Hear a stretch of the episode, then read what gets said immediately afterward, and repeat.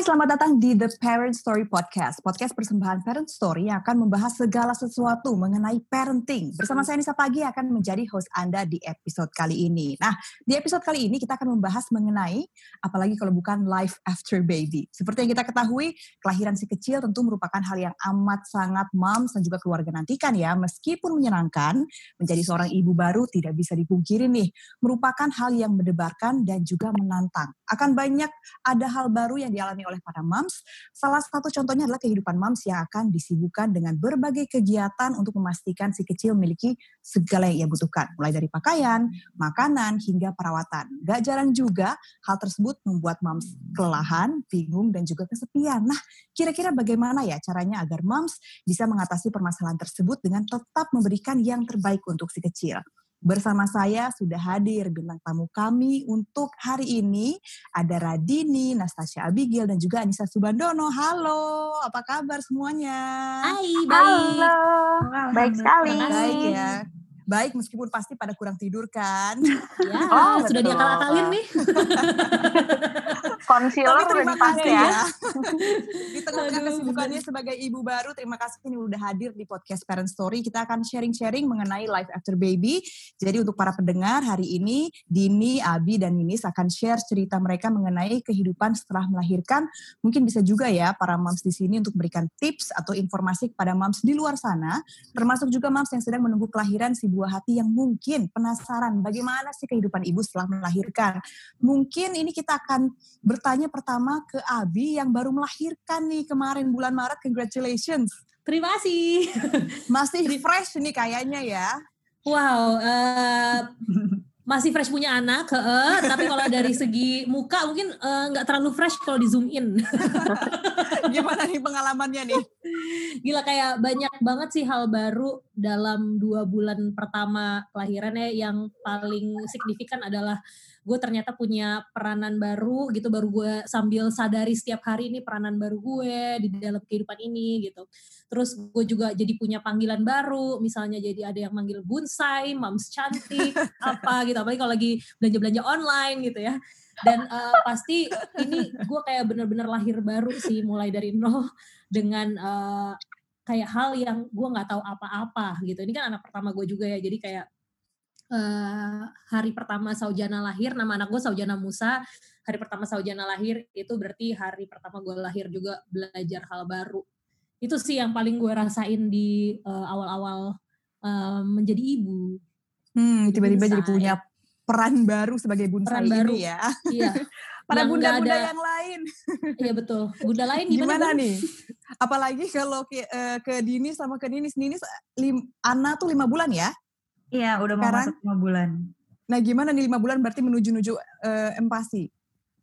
Uh, aku merasa semenjak punya anak tuh tiap hari aku belajar ya. Karena tiap hari dia kan pasti beda-beda nih moodnya. Kadang bagus, kadang lagi rewel. Tapi untungnya adalah Ana bukan tipe yang benar-benar rewel tiap hari gitu. Dia cuma rewel di saat tertentu kayak misalnya kepanasan, terus terlalu haus, segala macam. Nah terus sekarang karena udah dia udah mau masuk enam bulan, aku tuh benar-benar lagi belajar lagi dari awal kayak uh, gimana ya cara nanti menyediakan M P A S I yang benar, terus gimana nanti menuhin kebutuhannya gizinya anak segala macam. Itu kan aku harus cari tahu lagi. Apalagi hmm. nanti uh, kalau aku dari sharing-sharing sama temen tuh ada yang kayak uh, belum tentu nih dia suka makanan yang ini, nanti harus cari lagi makanan yang baru kayak gitu. Jadi aku udah mulai sebenarnya panik sih enggak, cuman kayak aduh gimana ya nanti kalau misalnya dia gak suka, aduh gimana ya kalau misalnya nanti uh, dia gak mau makan, gitu-gitu sih. Aku lebih paniknya sekarang sih kayak gitu. Tapi nah, seru, di, karena dia seru udah tapi ya. Aktif banget, kayak tiba-tiba ditinggal dikit dia udah bisa guling-guling, jadi udah mulai panik juga kan kalau ninggalin dia. Nah Dini nih kayaknya tadi udah ngasih-ngasih jempol, kayaknya setuju ya dengan Ninis ya. Karena sekarang uh, Imani udah sepuluh bulan nih. Udah, gimana, udah sepuluh bulan. Gimana ininya pengalamannya? Jadi emang bener banget sih, emang setiap hari tuh kita belajar yang dirasa, oh kayaknya udah tahu, ternyata besok ada pengetahuan hmm. baru lagi atau ada uh, beda lagi gitu. Uh, anakku Imani, itu tuh dia uh, banyak sih kayak uh, sekarang dia udah, semenjak yang pasti dia udah semakin tidurnya udah semakin uh, lebih lebih pakemnya udah semakin ada. Kalau di awal-awal itu kan pasti masih uh, pola tidurnya masih nggak jelas ya. Halo Abigail. Halo, aku lagi di situ. Jadi semenjak dia masuk M P A S I sih itu udah jauh lebih, orang tuanya jauh lebih bisa tidur dengan enak kita, aku sebagai orang tua. Nah, tapi challenge barunya yaitu mempersiapkan M P A S I-nya, di mana harus bangun dari pagi, terus nanti ada ketemu G T M alias gerakan tutup mulut, hmm. uh, harus menyemangati nggak cuma anaknya aja ya, tapi diri kita sendiri sebagai yang masak setiap hari itu harus, kitanya juga harus semangat, entah ada uh, ngulik menu baru atau perintilan dapur yang baru, itu ternyata bikin semangat diri sendiri juga yang masak, atau uh, sesimpel punya uh, apa uh, kayak tempat makan baru buat Imani, itu juga itu juga bikin semangat juga sih gitu, dengan cara-cara baru yang wow ternyata gini mau, gini nggak mau, lo kemarin suka sekarang kok nggak suka gitu sih. Ternyata tiba-tiba meskipun kurang tidur gitu ya, meskipun capek tetap kita punya semangat karena sebagai seorang ibu pengen berikan yang terbaik buat anak-anaknya. Betul. Tapi tentunya terlepas dari perawatan anak-anak juga, yang salah satu yang penting life after baby ini adalah perawatan ke diri sendiri. Gimana cara kita hmm. untuk pulih. Nah, dengar-dengar kemarin Ninis juga ada kondisi autoimun ya. Mungkin boleh sedikit diceritain nggak bagaimana ini mempengaruhi uh, life after baby? Uh, iya, aku ada autoimun. Aku ada dua jenis autoimun. Uh, makanya lebih dari sebelum hamil sebenarnya aku udah tahu, tapi untungnya karena aku udah tahu dari lama, jadinya aku udah tahu apa aja yang harus aku lakuin, apa aja yang harus aku siapin, dan apa aja yang harus aku minum. Uh, udah hmm. gitu setelah melahirkan pun aku tetap maintain apa yang harus aku minum, tentunya dengan kondisi yang diperbolehkan untuk ibu menyusui. Tapi hmm. pasti ada uh, kayak misalnya satu titik aku lagi kambuh, atau misalnya kayak benar-benar aku nggak bisa ngapa-ngapain, itu aku sebisa mungkin tahan. Uh, aku berusaha banget sih untuk nggak nangis depan anak, karena takutnya kalau aku nangis nanti walaupun dia masih bayi, tapi aku yakin pasti dia tahu kayak kenapa ya nih nangis gitu. Hmm. Takutnya nanti aku malah uh, dia ngerasanya karena dia gitu-gitu kan.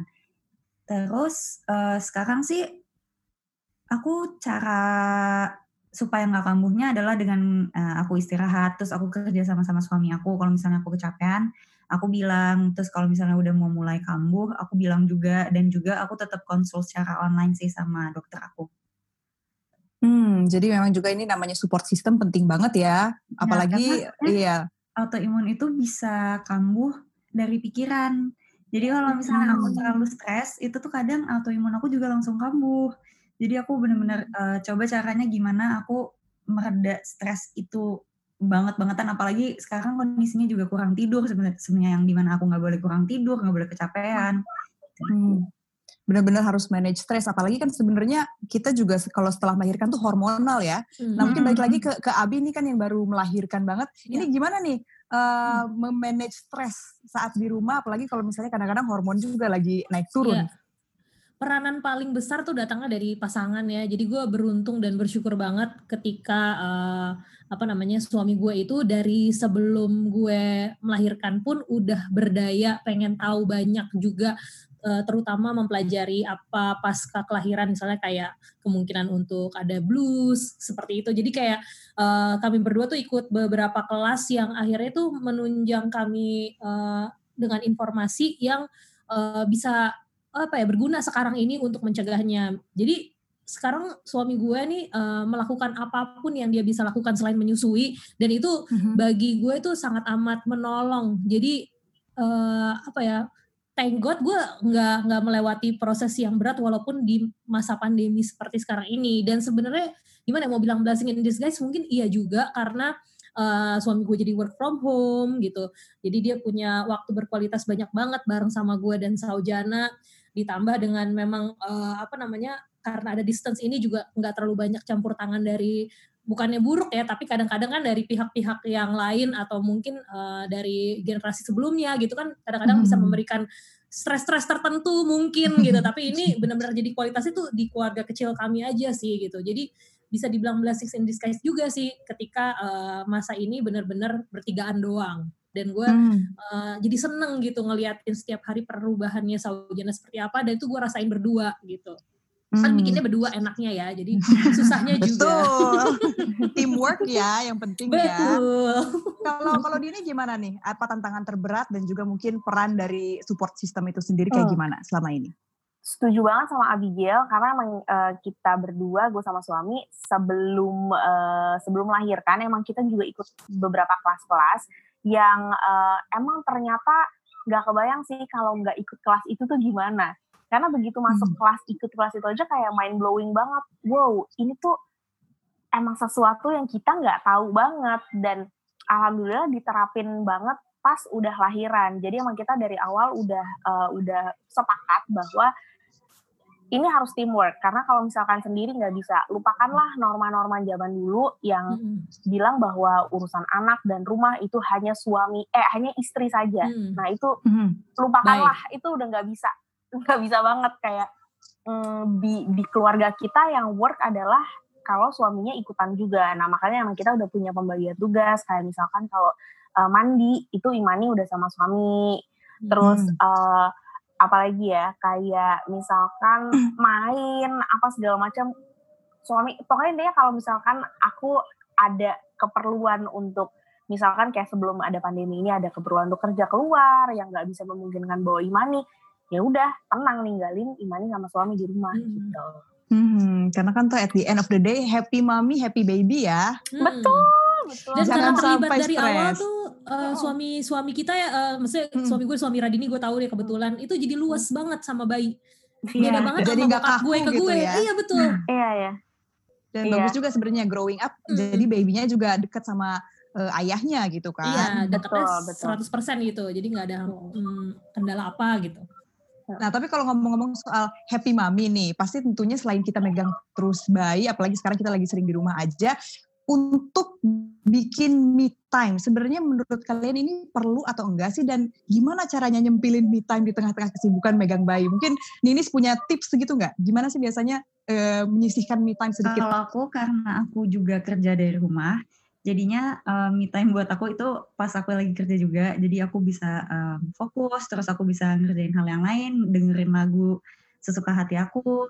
Nah tapi me time buat aku selain aku lagi kerja itu lagi mandi sama kalau lagi nyusuin sih. Kalau lagi nyusuin aku bisa sambil nyicil nonton drama Korea, tapi mandi kayak ya udah nyanyi-nyanyi gak jelas gitu-gitu, terus kayak ya ngilangin stres sih jatuhnya. Iya ya, mendadak mandi jadi lama. Tapi sayangnya kadang-kadang kalau mandi tuh kedenger kayak ada yang nangis-nangis gitu gak sih? Iya, iya banget. Sumpah aku pas Ana baru lahir, aku suka kayak halu uh, denger dia nangis gitu. Jadi kayak sama. Bener, gue juga. Dan kebetulan di rumah gue tuh ada, di tetangga-tetangga gue tuh ada kucing sama burung. Jadi ini anak gue kucing apa burung ya gitu. Tiba-tiba matiin shower gitu kan. Ini bener gak sih atau halu doang? Bener lagi. Itu benar-benar. Kadang kalau mandinya tenang suka nggak percaya ya. Ah, masa iya, sih tenang ini? Iya. Bener. Masa bangun gitu. Jadi kalau boker udah selesai, ah masa sih nggak sakit perut lagi gitu. Supaya bisa dilanjutin lagi gitu momennya. Tiba-tiba duduknya lama banget gitu. Iya. Kok enjoy. Tapi kalau kalau Dini gimana nih? Ada ini nggak? Ada apa tips-tips khusus nggak untuk punya me time? Penting nggak sih me time untuk oh, ibu baru? Penting banget, penting banget. Kalau sebelum ada pandemi me time, uh, me time-ku sih sesimpel as uh, ngopi di coffee shop depan rumah itu. Tapi kalau sekarang kan ya nggak bisa kemana-mana, tentu nggak bisa dipungkiri juga pasti stress levelnya akan double ya, karena kita nggak bisa kemana-mana, hiburan hmm. juga terbatas. Jadi kalau uh, gue sih menyiasat, menyiasatinya do what I love, biarpun hmm. itu mesti uh, pagi-pagi buta, kayak misalkan ini kan sekarang jadi gue suka banget foto-foto apa segala macam, suka banget dan dan yang serius gitu untuk foto-foto uh, uh, apapun deh, uh, share konten segala macam. Nah tapi karena sekarang nggak bisa, jadi gue bisa melakukan itu di jam sebelas malam ke atas. Hmm. Nah ya udah, jadi pengorbanannya me time-nya emang harus kayak jam sebelas, dua belas, jam satu, dandan, foto-foto sendiri pakai ring light, self timer segala macam. Tapi itu makes me happy. Gimana hmm. dong? Jadi ya udah uh, I do it anyway gitu. Tapi emang uh, uh, apa namanya? ya emang di jam segitu sih, yang habis itu dihapus lagi make upnya, balik lagi, nanti pagi udah bangun lagi gitu. Cuman itu makes me happy, jadi ya udah me time-nya kayak gitu. Memang kita juga harus menyisihkan waktu untuk uh, melakukan sesuatu yang make us, makes us feel like us lagi gitu ya. Betul, kita secara betul. seutuhnya. Kalau Abi mm-hmm. sendiri untuk ngomong-ngomongin soal me time, mungkin ada ini gak sih komunikasi tertentu sama suami bilang bahwa kayak I need some me time atau gimana gitu komunikasinya dengan suami? Nah kebetulan me time gue itu um, sebenarnya nggak bisa dilakukan seperti Ninis sambil menyusui karena Saujana tuh cukup galak kalau lagi nyusu tuh gue nggak boleh ngapa-ngapain. Jadi tuh agak posesif tuh gue kalau megang H P dia ngang gitu-gitu. Jadi untungnya suami gue tuh cukup pendiam orangnya. Jadi walaupun ada kehadiran dia, gue kadang-kadang tetap merasa itu me time. Jadi gue suka nonton uh, serial gitu ya. Jadi selama dia uh, si Saujana tidur, gue tuh bisa sikat serial. Oke, sebanyak-banyak yang gue bisa, kebangun stop baru gitu. Jadi gue bisa sikat banyak beberapa episode gitu, kalau dibangun obat-obatan gitu. Dia sekarang jadi alarm gue untuk stop. Itu me time gue nonton sih. Tadinya sama baca buku, tapi baca buku sekarang udah uh, lebih berkurang dibandingin nonton. Karena kalau baca buku sekarang gue jatuhnya jadi ngantuk karena kurang tidur juga kali ya. Sedangkan kalau buku harus fokus juga kan. Sama. Jadi gue sekarang lebih ke nonton gitu dibandingin baca. Apalagi zaman sekarang banyak banget ya kayaknya streaming services ataupun internet gitu yang bisa iya. jadi hiburan kita juga gitu ya. Betul. Betul. Tapi kalau misalnya hiburan. Tentang support system yang lain nih, kalau mis- kalau suami tentunya ada di sebelah kita terus, tapi hmm. kalau untuk reach out ke keluarga yang lain itu pernah dilakuin pernah dilakuin nggak uh, juga utamanya untuk zaman sekarang kan pandemi pasti ya. jarang didatengin gitu ya. Itu hmm. untuk untuk tetap berkomunikasi mungkin lewat telepon atau video call itu masih tetap dilakuin. Masih sih, kalau gue masih. Masih ya?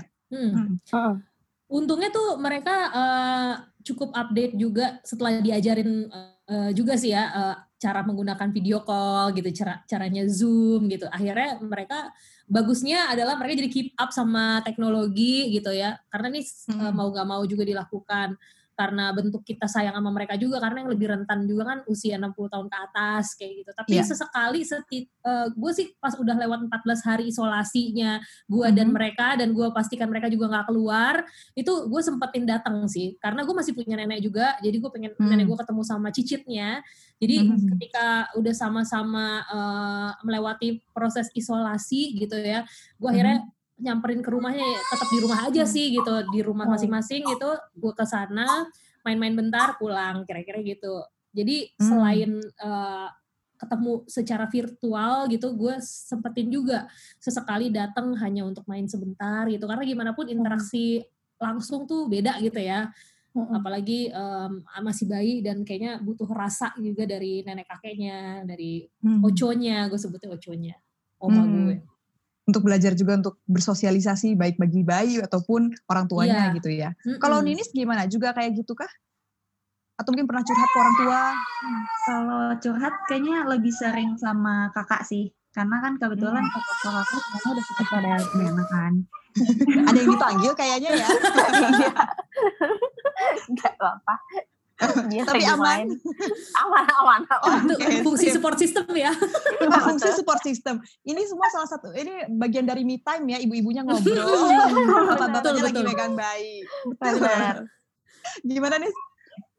Iya, jadi aku lebih sering sama kakakku sih, tapi um, aku juga suka kayak misalnya anak sakit atau misalnya apa aku pasti nanya ke mamaku juga. Terus hmm. kalau papaku tuh tipe yang udah nggak apa-apa gitu, jadi hmm. malah bikin aku kayak ah beneran nggak apa-apa nggak ya gitu, jadi hmm. malah menyari-nyari sendiri gitu-gitu kan. Jadi aku lebih sering sama kakakku sih, dan itu setiap hari sih kayaknya, soalnya keluargaku juga selalu nanyain mana nih fotonya Ana, dan kebetulan Ana itu cucu uh, pertama yang cewek, jadi benar-benar hmm. dicari terus kayak Ana udah bisa apa, Ana lagi kenapa, Ana nggak sakit kan gitu-gitu. hmm. Jadinya emang kayaknya ada kewajiban tiap hari untuk update.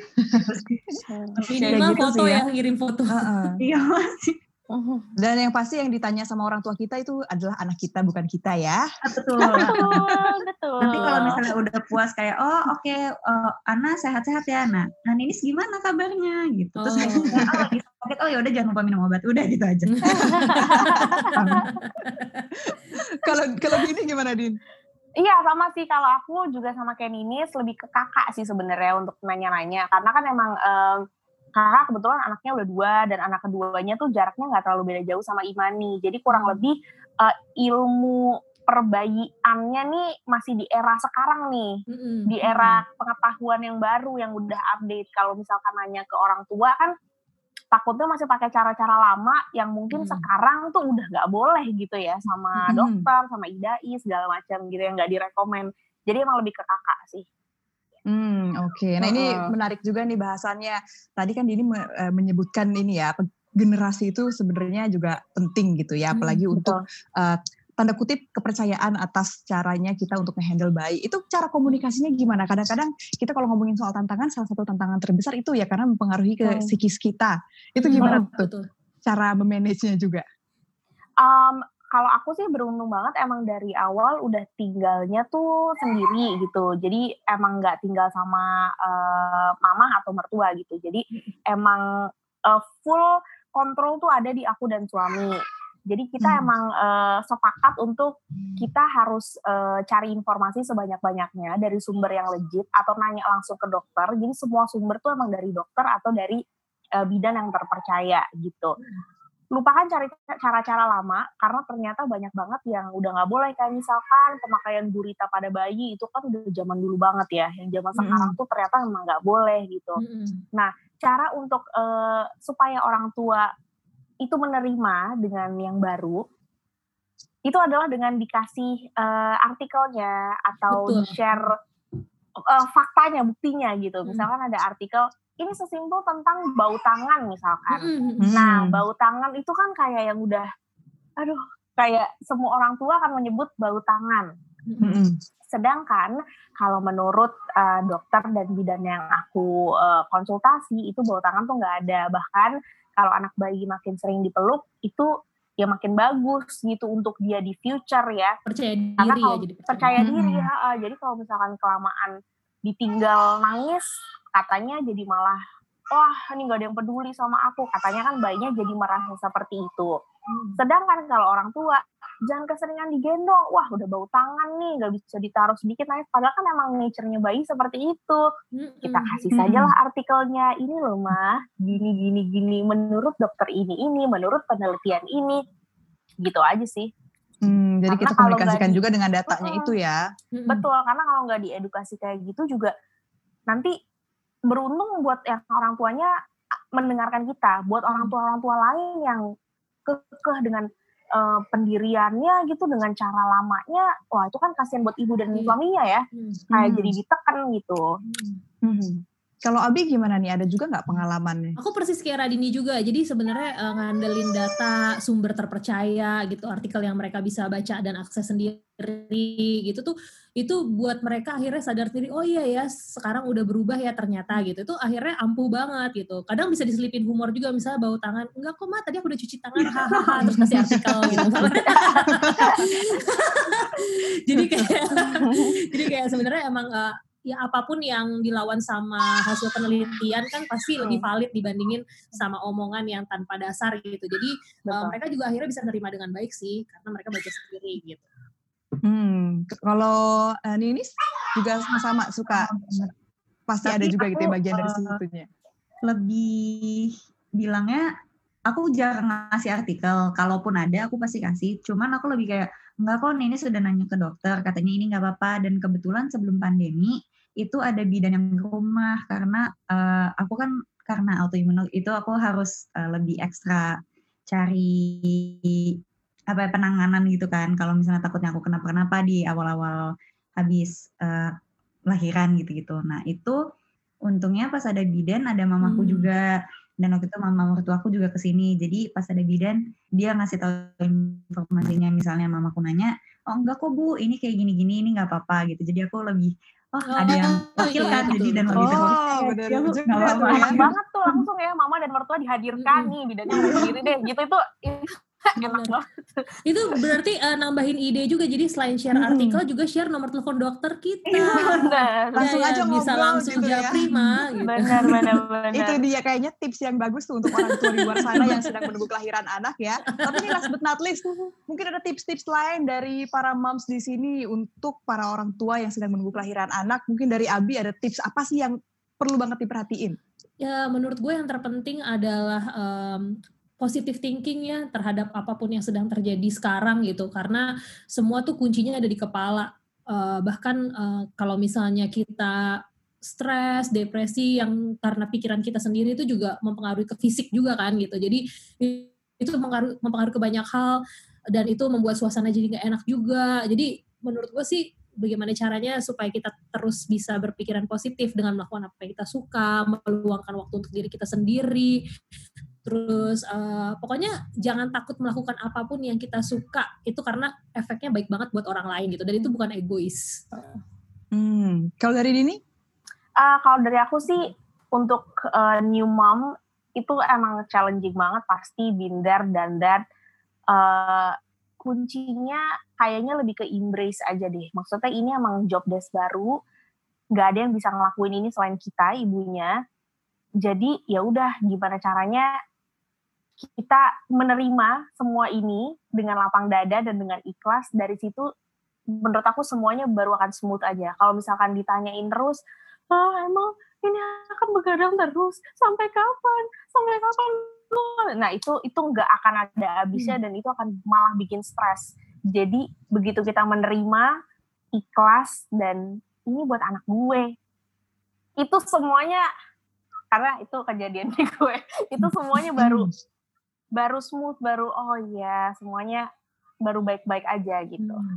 Hmm. Hmm. Kalau Ninis mungkin ada tipsnya untuk moms di luar sana? Nah, kalau aku kayak ibu baru atau ibu yang udah lama, itu sama-sama manusia, kita gak ada bedanya sama yang lain. Jadi wajar kalau misalnya kita pernah marah, kita pernah capek, pernah nangis, segala macam, itu tuh wajar, karena kita juga mungkin karena uh, job desk baru seperti yang kata Kak Dini bilang, jadi masih coba menyesuaikan.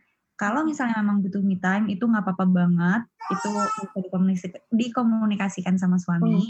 Dan yang paling penting adalah uh, kita harus tetap happy, karena kalau kita happy, bayinya juga happy. Kalau kita sedih, bayinya juga sedih. Betul. Wah, setuju banget, itu dia ya.